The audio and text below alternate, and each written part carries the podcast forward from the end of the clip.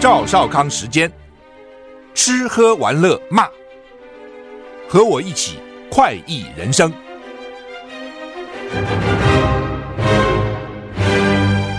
我是赵少康，欢迎你来到赵少康时间的现场。还有低温特报，今天北部、东北部及金门局局部地区有连续十度左右或以下低温发生的几率，要注意防范。白天水汽减少，新竹以南大多数晴到多云的天气，不过迎风面云量多。温度，中部以北及宜兰十到十二度，南部花东十二到十四度。白天气温稍微回升，北台湾高温十六、十七度，其他地区二十到二十三度，二十到二十三就可以了啊、北台湾十六、十七还是有点冷，其他地方呢是白天舒适，早晚冷了哈、中南部日夜温差大啊、冷空气会持续减弱，气温逐日回升，就是下礼拜啊、开始呢就慢慢慢慢温度高起来啊、台股现在跌六点，看起来会涨啊。日本首相岸田四月到美国，这个是一个国事访问哈。通常访问不见得是国事访问哈。美国白宫今天宣布，总统拜登四月将接待前美国国事访问的首相岸田文雄。美国方面宣布的哈，凸显美国跟亚太紧密盟邦的关系。法新社报道，这趟访问会包含国宴，有时候哎，台湾因为很少有这种外邦的。这个外外国的有这个领袖来了哈，特别有邦交国，现在只剩这么几国。那美国那种大国，那就是不断的。那总统每天给你搞国宴，他妈累死了。哦，大费周章，很花钱，而且花时间。所以呢，一般其实就是访问了。但是国事访问就要包括国宴。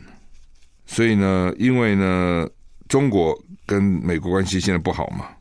北韩也很难预测，所以呢，华盛顿就把焦点摆到同盟啊。你看，虽然我们跟中国不好，我们跟北韩怪里怪气的关系，但是呢，我们的同盟啊，我们的好朋友还是很多的啊。拜登飞到威斯康星参加政治活动途中呢，白宫国家安全会议发言人科比表示，拜登将跟岸田讨论我们如何合作，因应其他多种威胁，以及在印度洋。跟太平洋地区就 Indo-Pacific 的挑战，两人也会讨论到改善跟南韩的三方合作。拜登去年八月在大卫营与到访的岸田文雄跟南韩总统尹锡悦举行会谈，三方同意强化军事及经济合作。其实才见面没多久嘛，啊，传出来说美国国家安全顾问将在泰国跟王毅会谈，讨论红海的局势。《华尔街日报》报道。美国官员表示，国家安全顾问苏利文啊将飞到泰国，跟中国外交部长王毅讨论叶叶门的叛军青年运动攻击红海航运的事情。报道指出，美国总统拜登政府的官员说，啊，以色列跟加沙走廊的巴勒斯坦伊斯兰主主伊斯兰主义团体就哈马斯了。开战以后，美方曾经要求北京传达不要让冲突扩大的讯息给伊朗，就是让老共传话给伊朗。英国金融时报报道，苏利文未来几天将在泰国跟王毅私下会面，这将是拜登去年十一月在美国旧金山跟习近平会面以来，苏利文跟王毅的第一次会面。啊，上次拜登跟习近平见面，那苏利文跟王毅是见了面的，因为都去了嘛。啊。台股现在小涨十七点。土耳其批准瑞典加入北约以后呢，美国大使说将启动军售通知。你看，这都是有条件的哈。所以美国看起来在北约里还是扮演很关键的角色啊。所以那个时候，美国不是鼓励乌克兰吗？啊，让乌克兰觉得他可以加入北约，就搞得俄罗斯觉得很受到威胁，就打了啊。这也是美国搞出来的。所以从美国对乌克兰一定要。要给他援助的呢，因为整个的原因从美国引起来的。那美国现在也希望瑞典加入北约，那土耳其反对哦，那就是呢跟土耳其谈条件嘛，不要反对了。你要什么？你说。美国驻土耳其大使弗雷克表示，他预计土耳其总统埃尔段将在数天内批准瑞典加入北大西洋公约组织 NATO。美国国会随后也将采取行动，同意向安卡拉出售 F 十六战机。就他们原来可能觉得这个土耳其总统不够民主啊，埃尔段呢，反正这个那个啊，就是信回教啊，等等等等啊。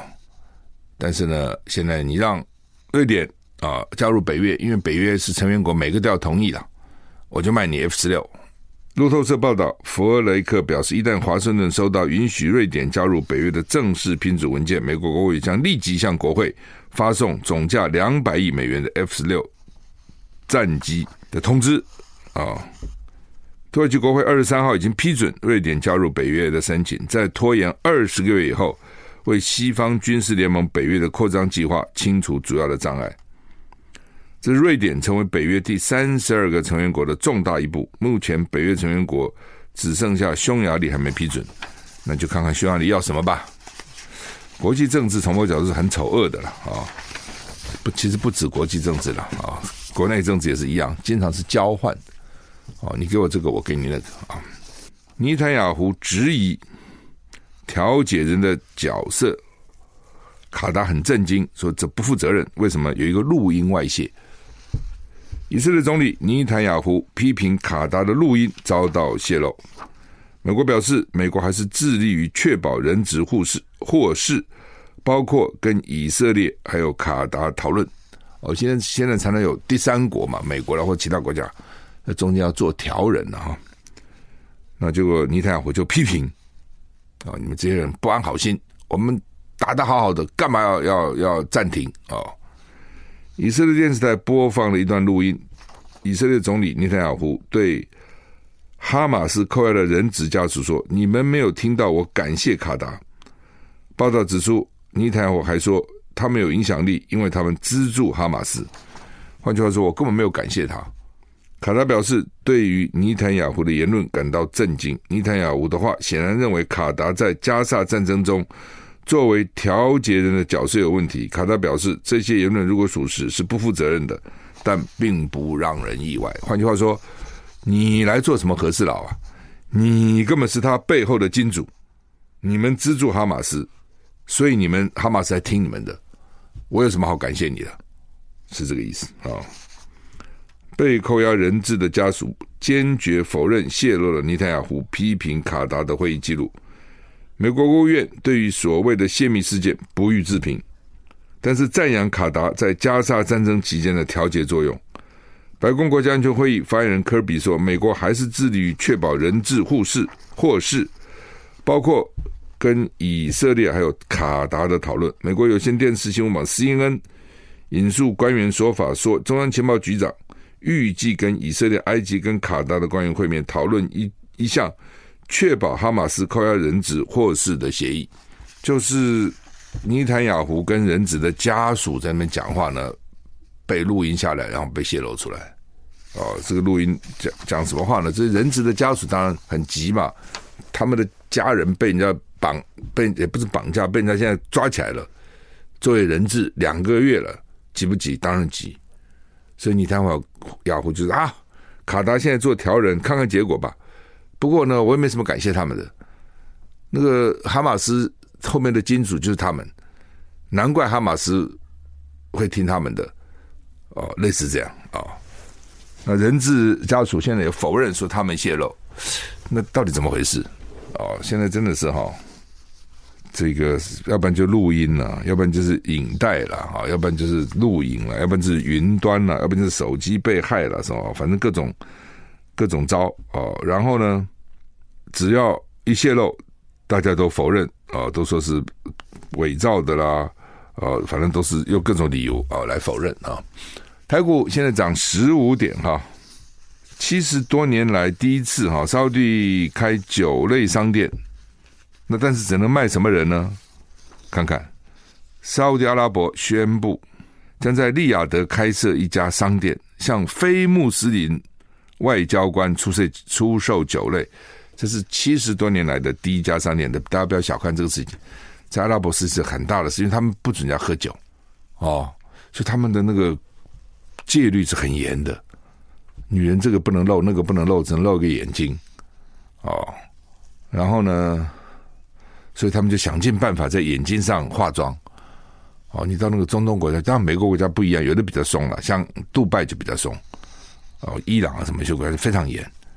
哦，我们看不出来，他们也看得出来。那个头巾，他们也看得出哪一个国的，他们都看得出来哈、然后呢，我到那个杜拜看他们那个女人那个头巾都是名牌的，这些名牌为了就是为了这些有钱人，但是还要非要用头巾遮住脸呐、啊，哦，遮住头啊，就那个头巾都是名牌，质料非常好，非常贵哦。反正在。争奇斗艳，在这方面争奇斗艳嘛，不能在脸上面，脸上看不到啊！哦，那有些就比较严，我刚刚讲，有些就比较松啊。我、哦、讲比较松，就你偷偷的可能还可以买酒啊等等啊。有些就不行。好，我们休息一下回来。好，刚刚讲哈，这个沙乌地阿拉伯现在可以开酒店哦，那只能卖给什么人呢？外交官，非穆斯林的外交官，穆斯林还不行哦。沙乌地阿拉伯计划第一次开放向非穆斯林外交官出售酒品，严格的酒类管理规定将修改。在此之前，穆斯林外交官只能透过外交邮袋或密封的外交包裹把酒类带进沙乌地阿拉伯。英国广播公司 BBC 引述官员的说法说，这家商店将打击非法酒精贸易，就说反正因为有人就爱喝酒，你只要进就有私走私。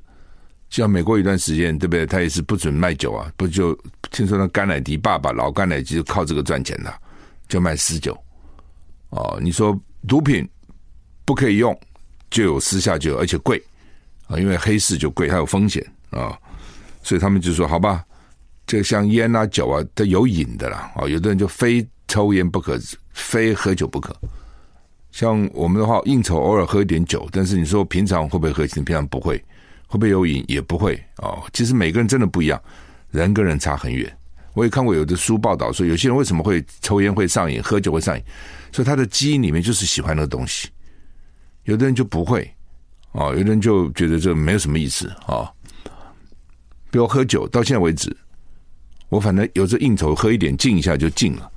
但是我到现在从来也没有从那个里面找到什么乐趣，你知道啊？有的人就喜欢了，说好好啊。酒酣耳热啊，哇，这个很过瘾。所以有朋友就跟他们讲：“你不要送我什么好酒，吃饭的时候也不必给我喝什么好酒，这浪费了啊！一千块酒就差不多了。有的人搞了好几万，你知道吗？说哦，这个酒多少钱？一桌一桌菜才几个钱，那个酒一瓶就比那个一桌菜都都多多很多哈。有的人就爱啊，哦，但是呢，这个对我来讲，我就觉得这没什么意思啊。所以每个人不一样哈。”好吧，那么他们说要讲警语，这很无聊了啊！什么喝酒不开车，开开车不喝酒。台湾就这么无聊，是那种假道学哦，什么都要搞警语。那个电影也是，什么后面就要写个警语这样子哈。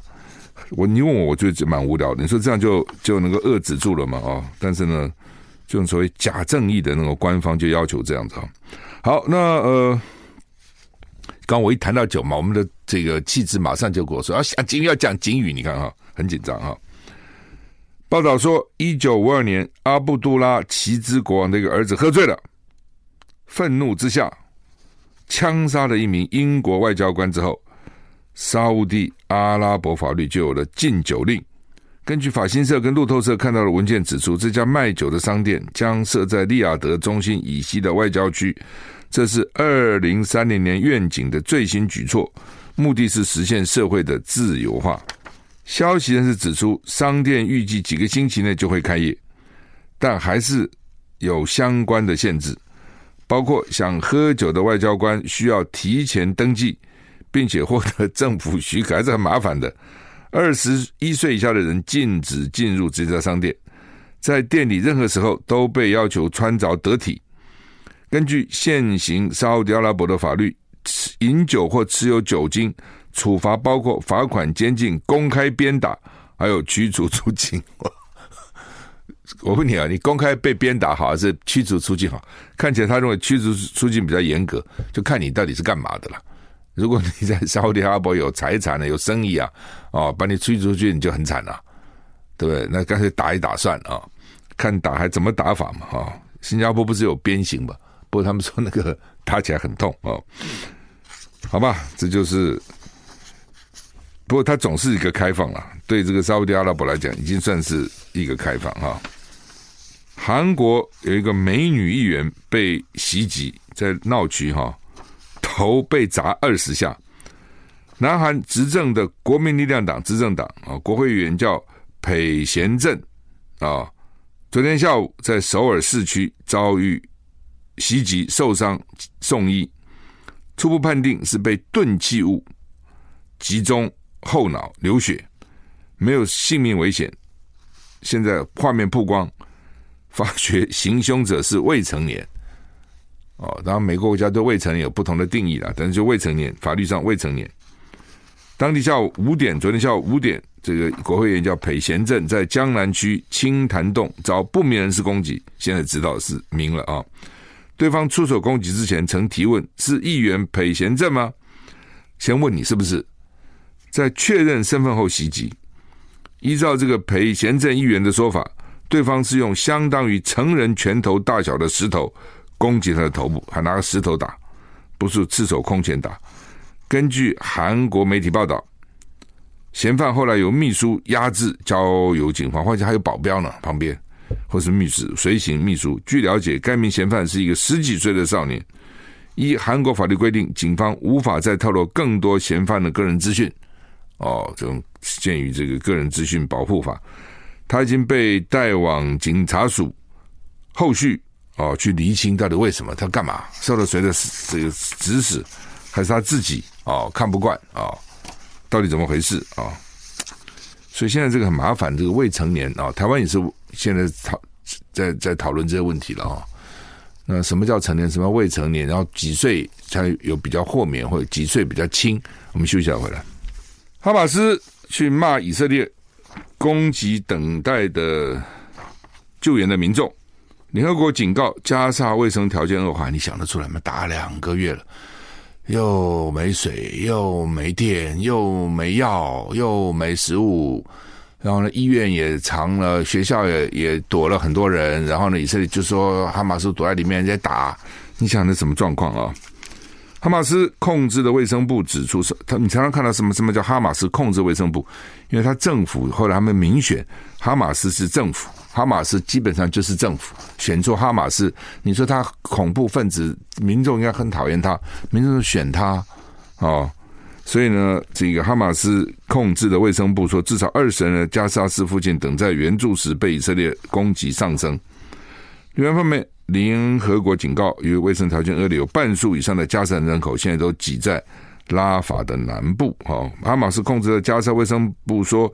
以色列攻击在加沙市附近等待援助的民众，造成至少二十人死亡、一百五十人受伤、几十人伤势严重。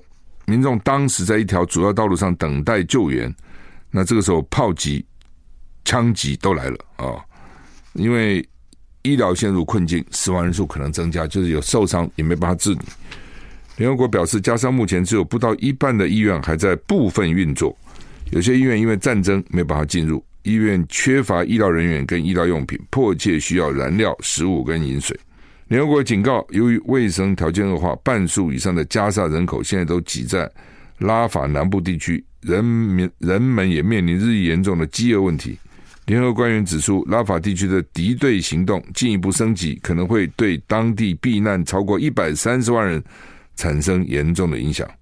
世卫组织说，当地出现了十五万八千例腹泻的病例。很惨啊，那么很惨哈，根本没办法治。台大医院原来分院，现在总院的医生呢，可以做到七十五岁，怎么可能？他是公立医院呐、啊，哎，过去呢六十五岁要届龄退休哦，然后呢你可以去，他很多医生也是老师嘛，在台大教书嘛，兼兼任教授啊，兼任副教授，兼任教职可以到七十岁。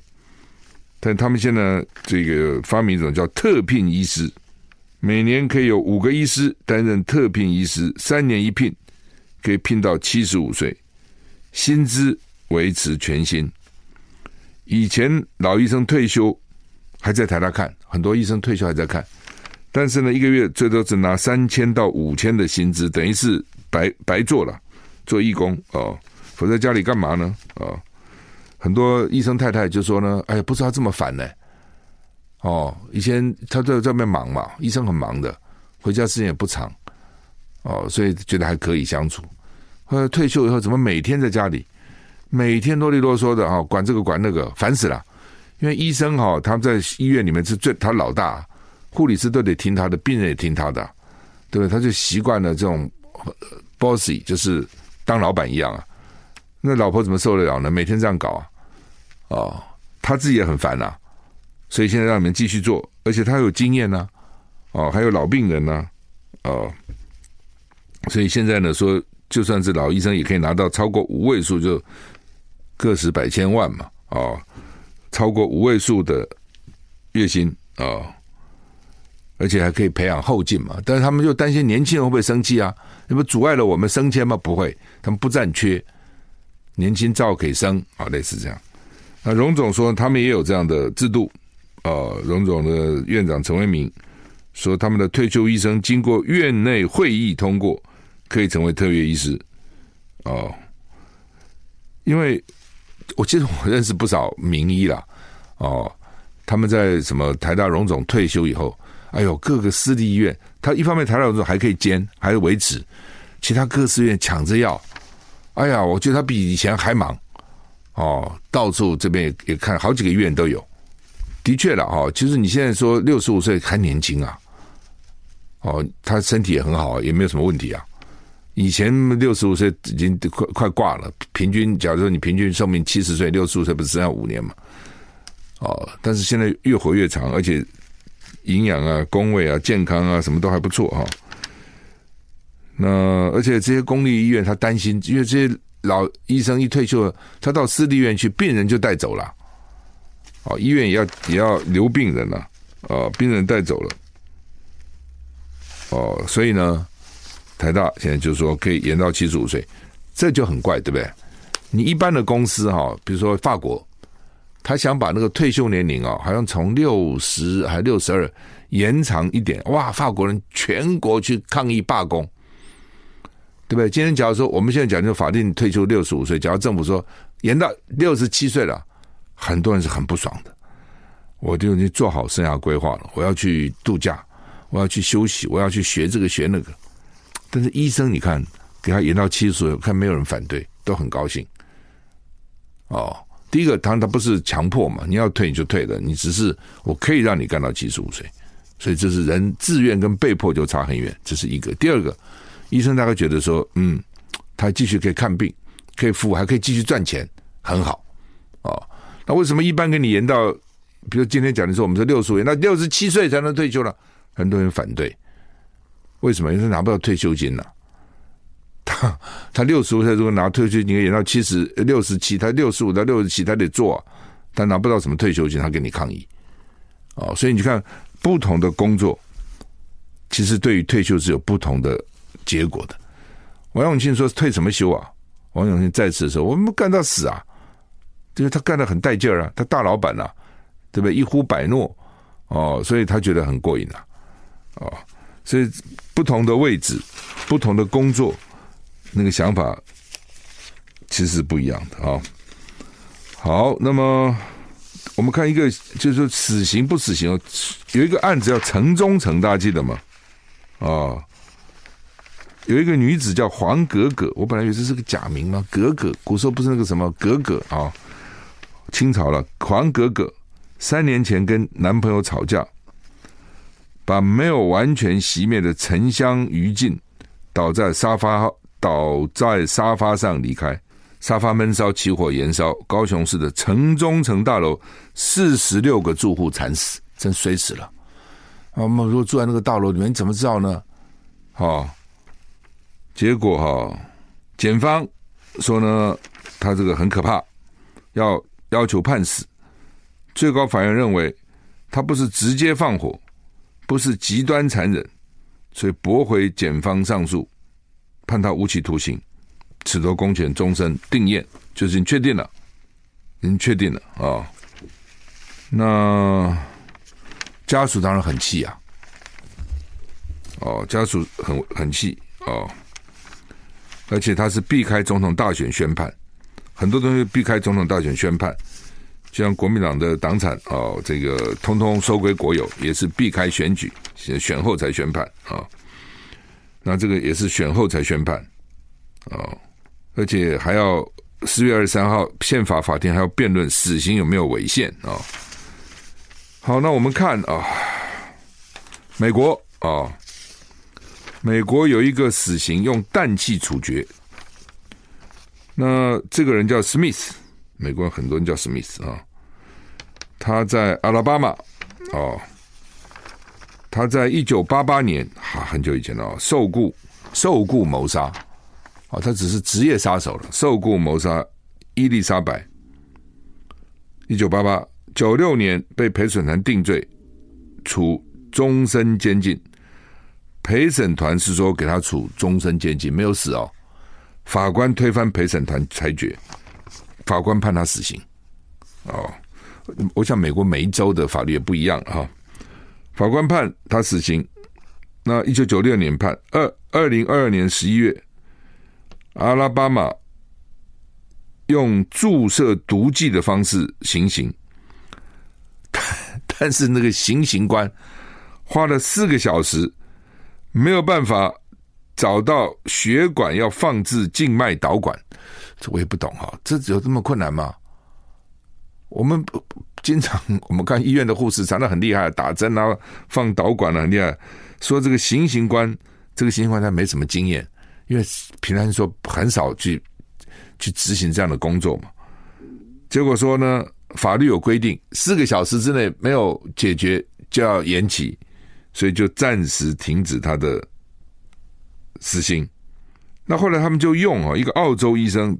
推出的安乐死方式，在密闭空间输入氮气，因为呢，在一个密闭空间，我给你输入氮气，你氧气就逐渐减少嘛，那你就没有氧气了。哈，我是不知道到底是是怎样啊，就是说没有氧气不是很不舒服吗？我想象没有氧气，你吸不到氧气不是很不舒服吗？啊，不过他们说已经至少五十个人透过氮气缺氧安乐死。再讲安乐死不应该很痛苦啊？哦，安乐死他们有什么注射一个什么药，就是你迷迷糊糊，就像我们手术给你麻，你就过去了嘛。那为什么要让他痛苦？理论上讲应该不会痛啊，因为他不是处处罚犯人，他是一般人自愿安乐死的。理论上那个方式应该不会痛苦，但是哦，但是呢，有教授说有研究，呼吸纯氮气十五到二十秒，出现全身性。癫痫等症状，说是痛苦的，是虐待一样，因为没有用这种方式执行过死刑，不知道啊、哦。那我的为什么讲这个？就是说，另外他执行的时候要给五个记者可以去看。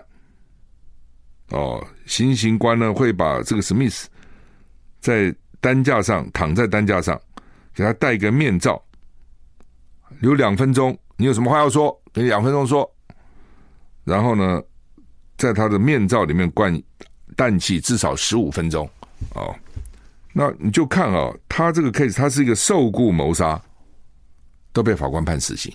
一个人哦，只谋杀了一个，这在台湾不会判死刑的，绝对不会判死刑的。哦，那这是一个啊、那当然就引起大家讨论了啊，到底现在还实行的死刑的国家有多少哈？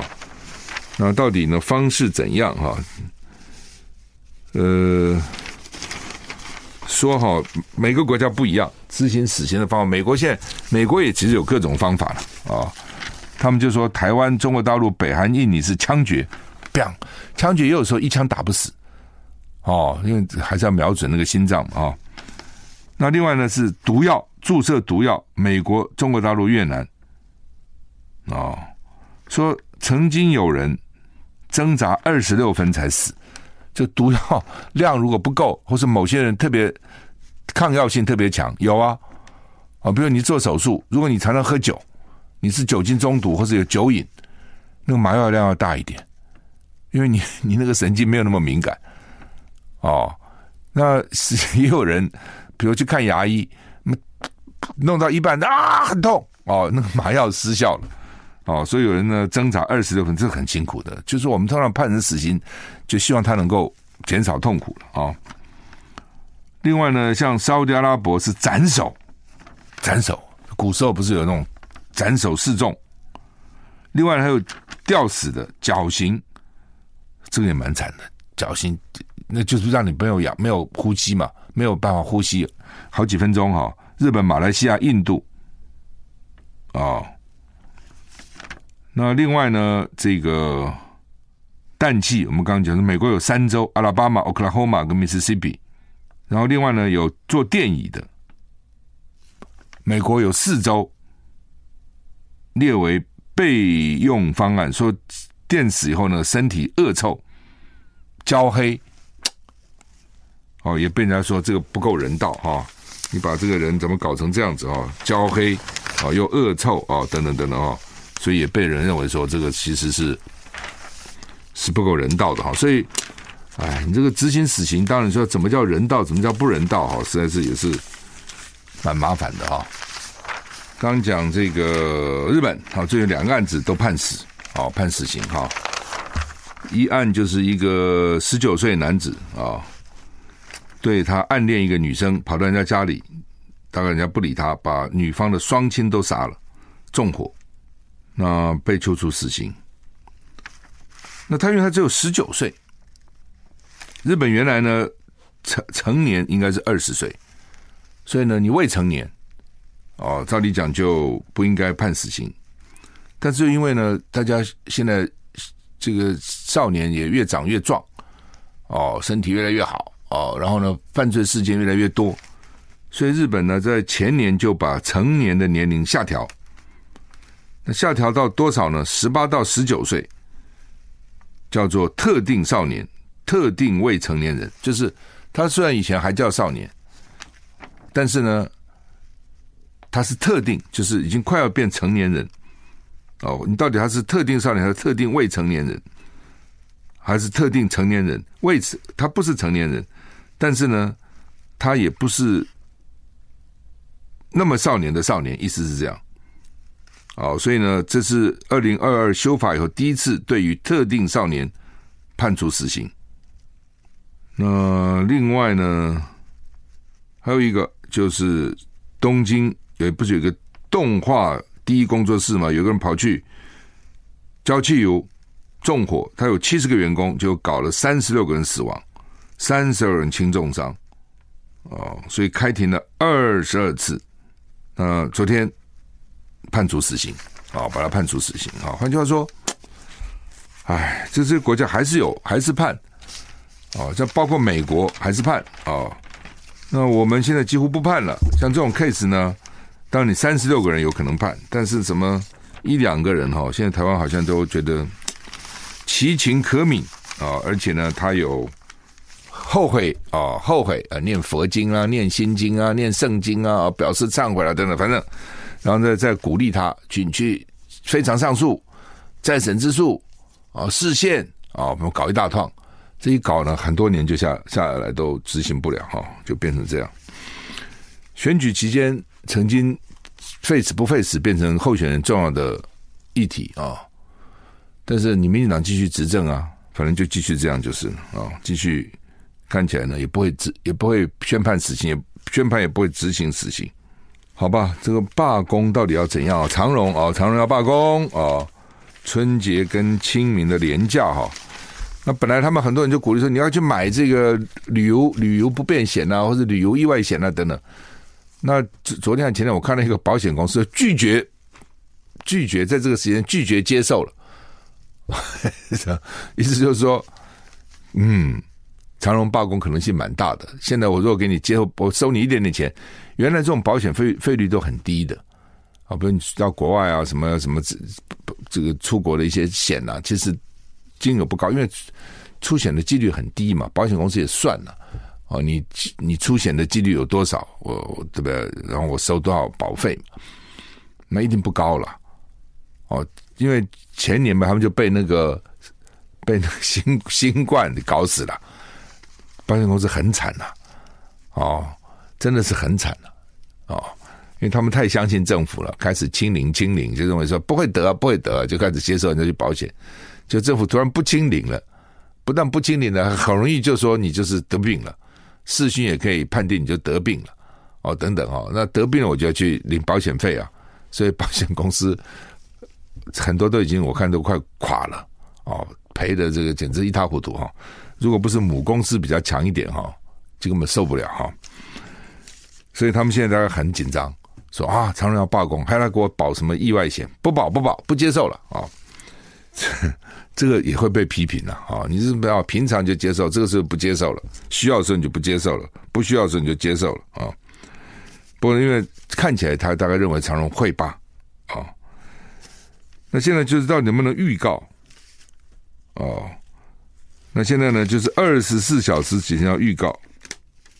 你必须要预告，让大家这个知道要准备。但是呢，也有人认为说不应该预告，什么意思哈？就是说学者学者也有两派不同意见了。学者有一派是说长荣建的是漫天喊价，工会漫天喊价，呃，你挟持旅客哦。